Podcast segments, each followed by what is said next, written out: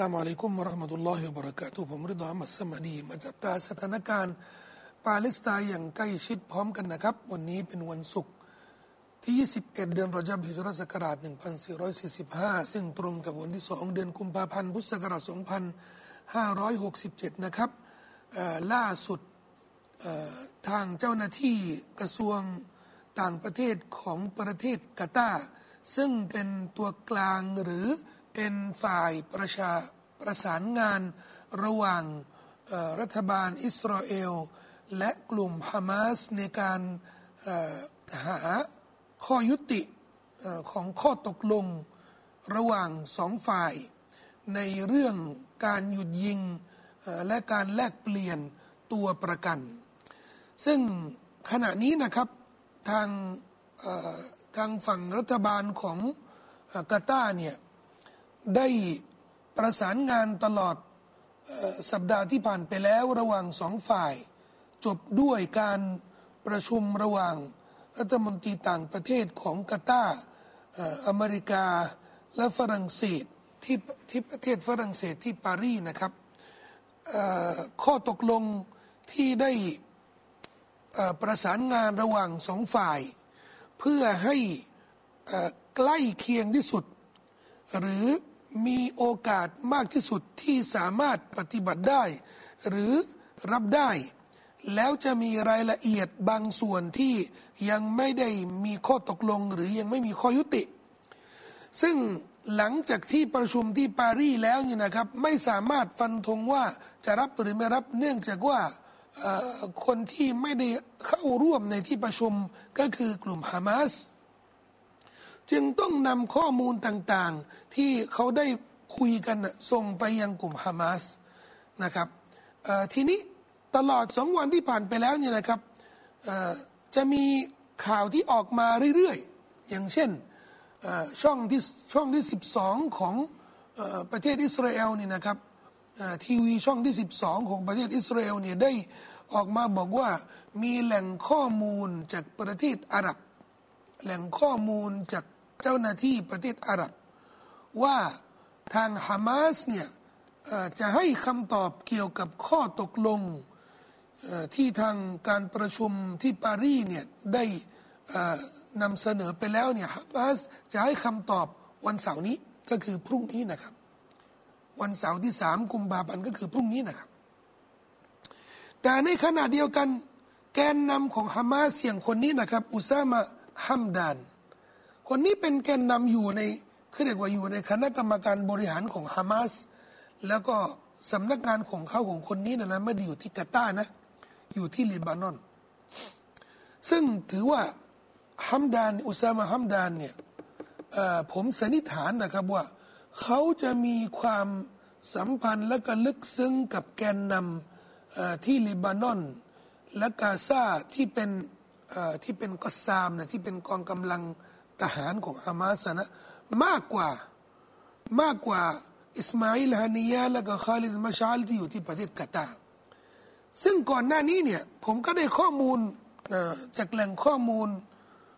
บางบางที่นะครับ ซึ่งแหล่งข้อมูลที่ค่อนข้างใกล้ชิดจากฮามาสเนี่ยเขาบอกว่า อิสมาอิลฮานียะเนี่ย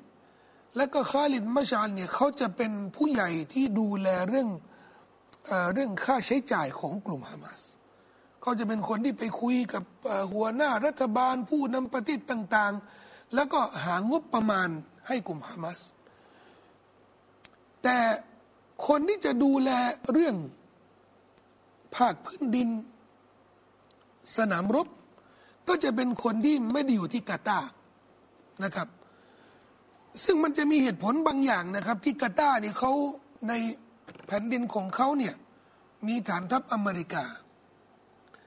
แล้วกาตาเขาเกรงว่า ถ้าลึกซึ้งมากกับฮามาสนะลึกซึ้งมาก ถึงขนาดที่ต้อนรับหรือมีบุคคลที่มีส่วนเกี่ยวข้องกับกองกำลังก็ซามเนี่ยเขาเกรงเขาเกรงว่าอเมริกาจะมีปัญหา หมายถึงว่ามีปัญหากับกาตาก็เลยให้แกนนำของฮามาสนะครับ เฉพาะที่ดูแลเรื่องการเมือง แล้วเราก็จะสังเกตนะครับเวลาอิสมาอิลฮานียะหรือคอลิดมาชาลที่อยู่ที่กาตาเนี่ยเวลาเขาจะออกมาแถลงการ หรือให้สัมภาษณ์หรือพูดเนี่ยเขาก็จะพูดแบบเบาๆหน่อย ไม่เหมือนคนนี้นะครับ อุซามาฮัมดานผมได้ติดตามคนนี้มาโดยตลอดเกือบสี่เดือนแล้วเนี่ยตั้งแต่เริ่มสถานการณ์เนี่ยคนนี้จะออกมาให้แถลงการมาแถลงการเรื่องสงครามกาซาเนี่ยทุกสองสาวันเลยนะ คนนี้จะเป็นคนที่ให้ข้อมูลมากกว่า ปรากฏว่าคนนี้ได้ออกมาให้สัมภาษณ์กับยาซิรอบอกว่าฮามาสกำลังศึกษาข้อเสนอเกี่ยวกับข้อตกลง และยังไม่มีคำตอบที่เป็นทางการถึงวันนี้ทำไมต้องออกมายืนยันทำไมต้องออกมายืนว่ายังไม่มีคำตอบฮามาสยังไม่ตอบฮามาสยังไม่ยังไม่มียังไม่มีการยินยอมหรือเห็นชอบในข้อตกลงต่าง ๆ อุซามาฮัมดานก็บอกว่า ข่าวกระแสข่าวที่ออกมาว่าฮามาสโอเคแล้วตกลงแล้วไม่มีปัญหาจะมีข้อตกลงเร็วๆนี้เขาบอกว่าอันนี้ข้อนี้ขอปฏิเสธเลย และนี่น่าจะเป็นกระแสปั่นกระแสจากฝั่งของยูเนื่องจากว่ารัฐบาลนิตินยาโฮเนี่ย เขากำลังเดือดร้อนมาก เดือดร้อนกับประชาชนของเขา เดือดร้อนกับตัวรัฐบาล คณะรัฐมนตรีที่อยู่ร่วมกัน เขาเดือดร้อนกับอเมริกาที่ไม่ค่อยเห็นด้วย กับเขาในหลายหลายเรื่องหลายประเด็นกำลังเดือดร้อนเรื่องฮูซี่กำลังเดือดร้อนเรื่องฮิสบุลลอฮ์กำลังเดือดร้อนเรื่องอิหร่าน โอ้ยเดือดร้อนไปหมดเลย หลายเรื่องทำให้เขาเนี่ยอยากจะมีผลงานที่จะโชว์ชาวบ้านว่านี่ไงไหมเราสามารถบังคับให้ฮามาสเนี่ยต้องยอมรับ ในข้อตกลง และอันนี้ก็จะแสดงให้เห็นว่า เขาก็หมายถึงว่าตัวรัฐบาลยูนะตัวรัฐบาลอิสราเอลนะเขากำลังทำทั้งสองด้าน ด้านการทหารก็สู้รบไม่ยัง้งด้าน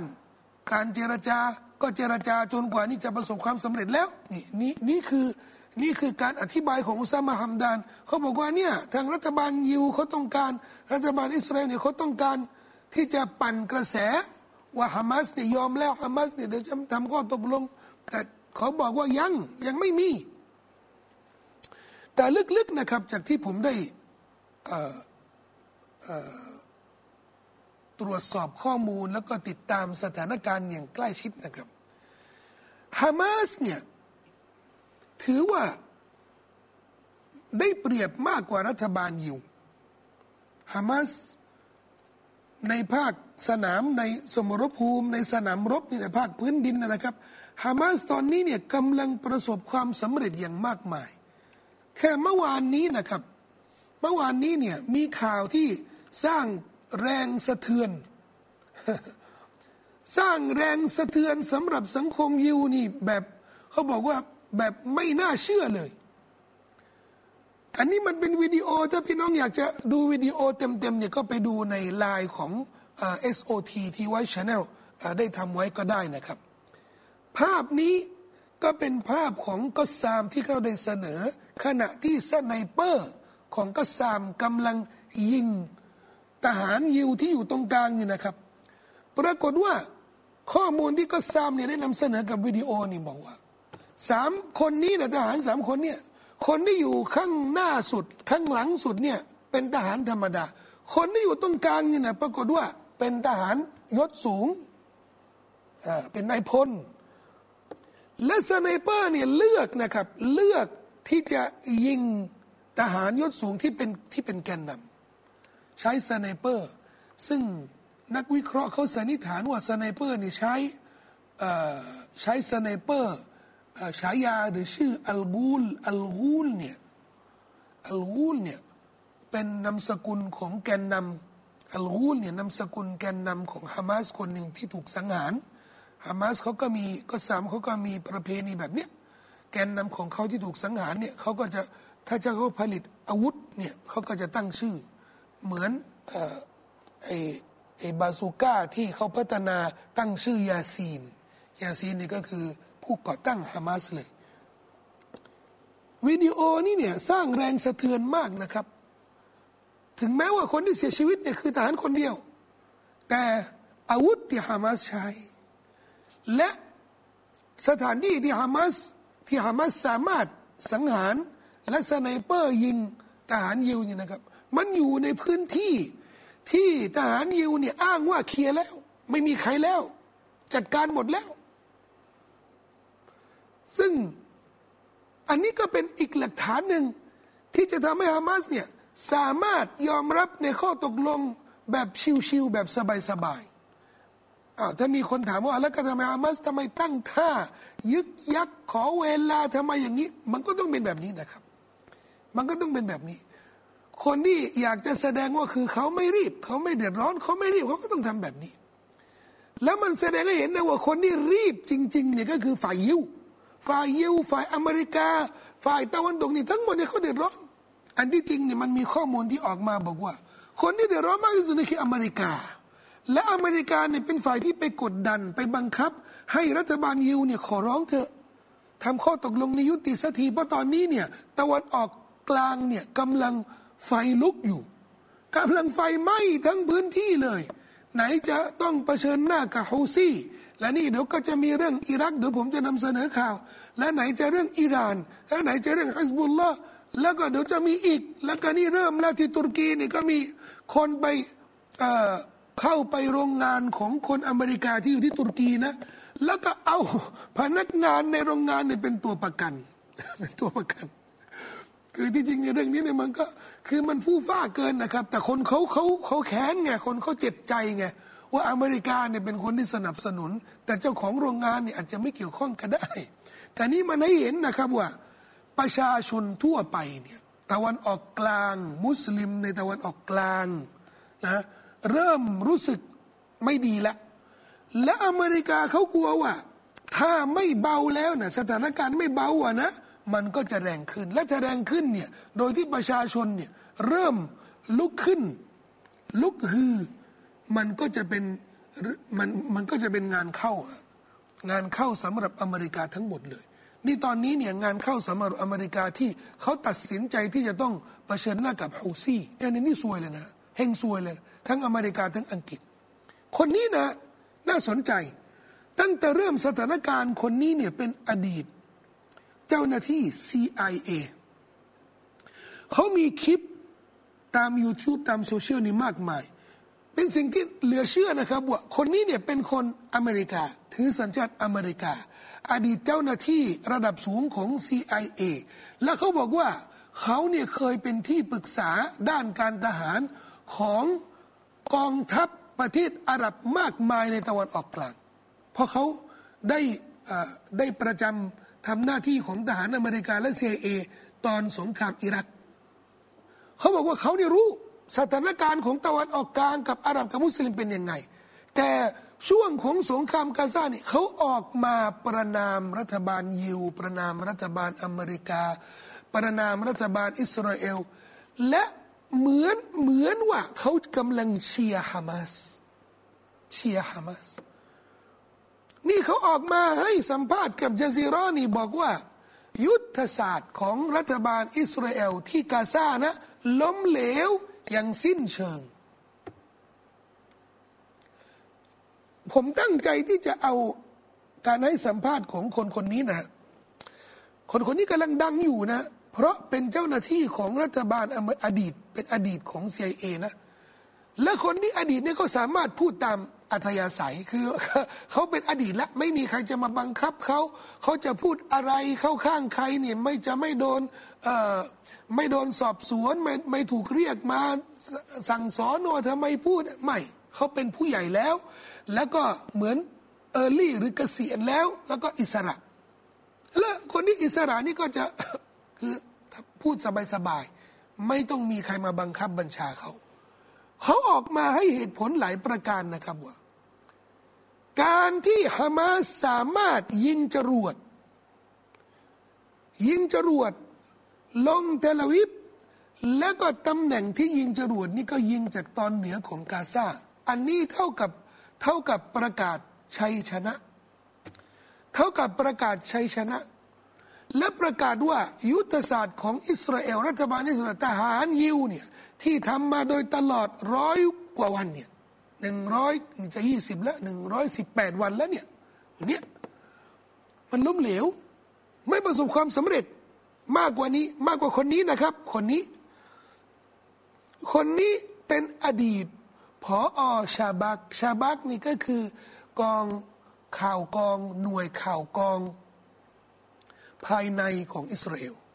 แต่เป็นอดีตนะ อย่างที่บอกแล้วว่าคนที่เป็นอดีตเนี่ยก็จะพูดสบายๆหน่อย แต่ถ้าคนที่เป็นเจ้าหน้าที่ที่ประจำตำแหน่งอยู่ในปัจจุบันเนี่ยเขาก็จะไม่ค่อยพูด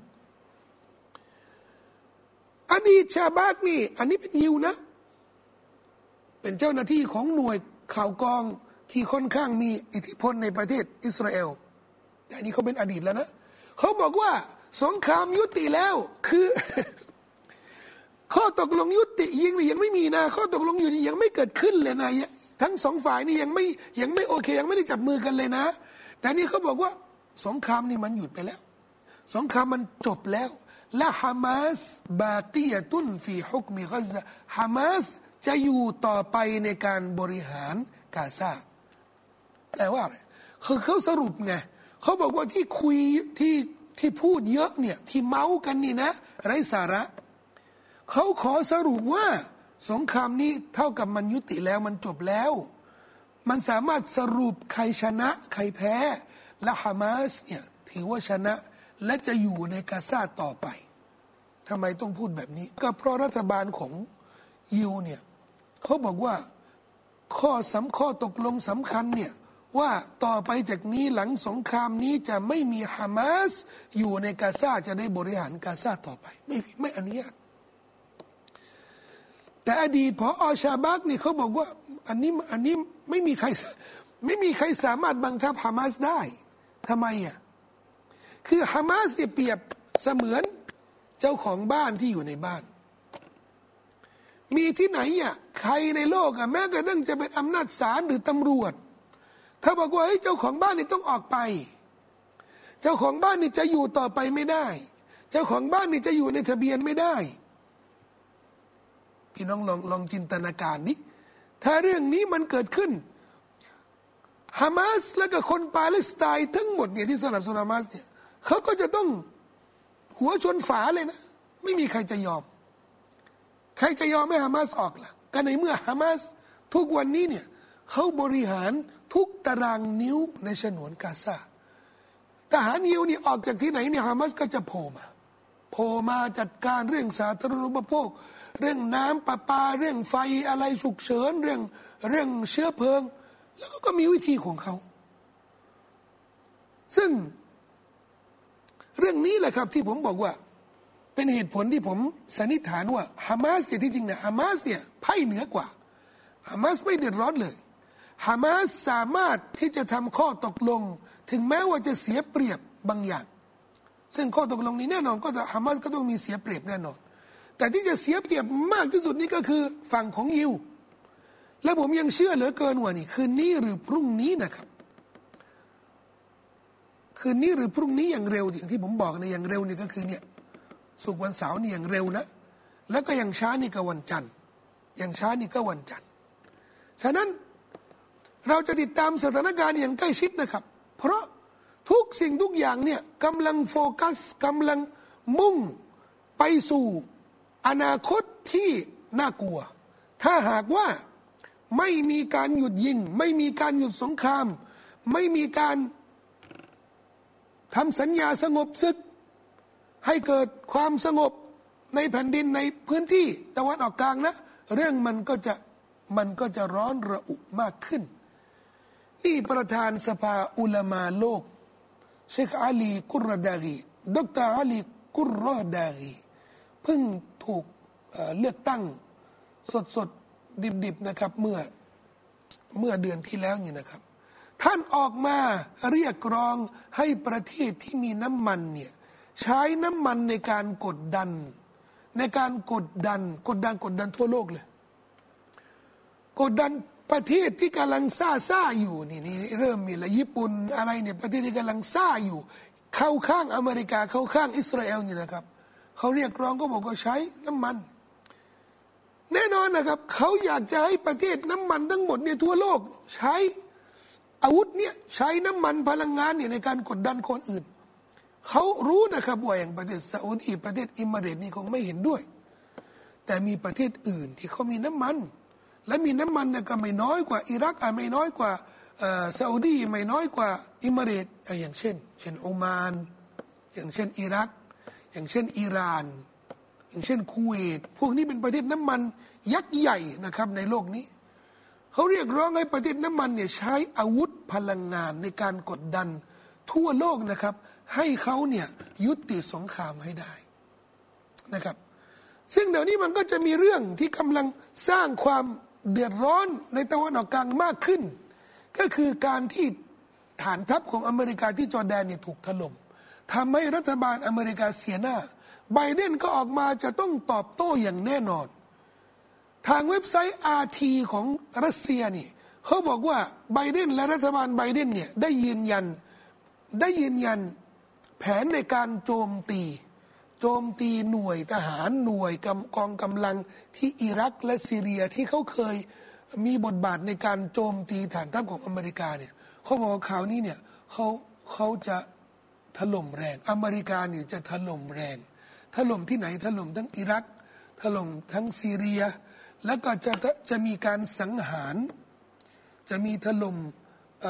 อาคารเรือน หน่วยงาน และสังหารบุคคล จะเป็นชาวอิรัก หรือชาวซีเรียหรือชาวอิหร่าน ซึ่งเรื่องนี้นะครับพี่น้องที่เป็นเรื่องที่ที่น่ากังวล เพราะอเมริกาด้วยความแค้นเนี่ยเขาก็จะต้องต้องรักษาบารมีของเขาในพื้นที่ มันเท่ากับเป็นเป็นบิ๊กบึ้มเป็นเจ้านาย แล้วก็มีเด็กๆเนี่ยในพื้นที่เนี่ยตีหัว ลองพี่น้องลองนึกภาพนะเหมือนเจ้าของ จ้าของโรงงานเจ้าของบริษัทเข้าไป แล้วก็มีเด็กมาจากไหนก็ต้องมาตีหัว เจ้านายนี่เขาจะทํำยังไง โอ้เนี่ยเขาก็ต้องโวยวายให้เด็กไม่มาจากไหนให้เรียกพ่อมันมานี่ทำไมเอาเด็กมานี่มาตีมันหน่อย อเมริกาเนี่ยอารมณ์มันเป็นแบบนี้นะครับ ซึ่งอดีต CIA นี่นะไม่ใช่ CIA อันนี้เป็นที่ปรึกษาความมั่นคงของอดีตประธานาธิบดี บลตินนี่นะครับ ถ้าเราจำหน้าได้นะคนที่อยู่ขวามือเนี่ยคนนี้นี่ที่เคยมีบทบาทนะครับในการโจมตีอิหร่านก่อนหน้านี้เหมือนกันนะคนนี้ก็บอกว่าคราวนี้เนี่ยรัฐบาลอเมริกาจะต้องไปถล่มอิหร่านในพื้นที่ของอิหร่านเลย ซึ่งเรื่องนี้ถ้า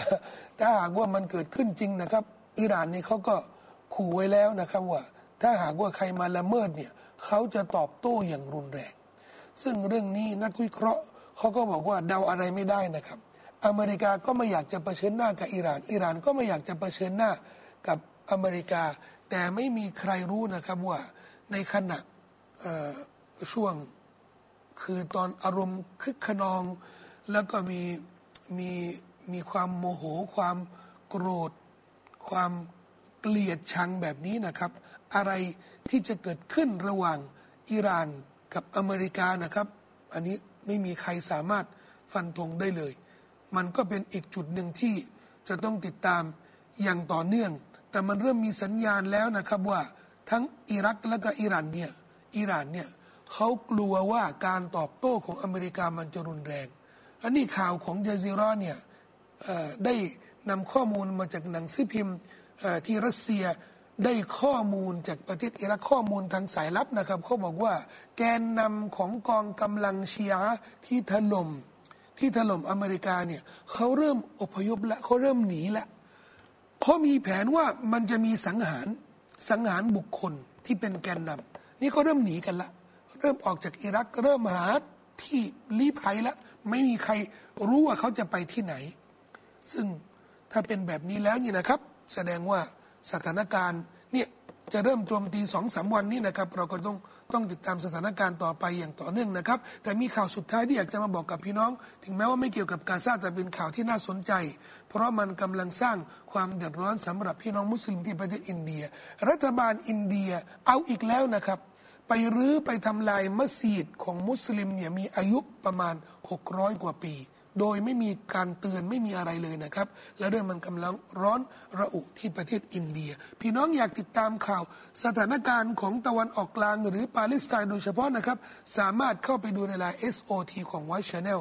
ได้เลยนะครับ พี่น้องที่อยากจะบริจาคให้พี่น้องชาวกาซาบัญชีของมูลนิธิมุสลิมเพื่อสันตินี้ก็ยังเปิดอยู่อย่างต่อเนื่อง ช่วยกันแชร์ สนับสนุนช่วยเหลือพี่น้องชาวกาซาด้วยนะครับ พี่น้องที่อยากจะ สนับสนุนโครงการเลี้ยงล่าสิ้นอดและอาหารสุฮูรทั้งในประเทศและกต่างประเทศ ก็สามารถบริจาคได้ในบัญชีที่ปรากฏต่อหน้าพี่น้อง แล้วก็ช่วยบอกต่อๆนะครับ ผมมีเวลากับพี่น้องเพียงเท่านี้นะครับอัสสลามุอะลัยกุมวะราะห์มะตุลลอฮ์วะบะเราะกาตุฮ์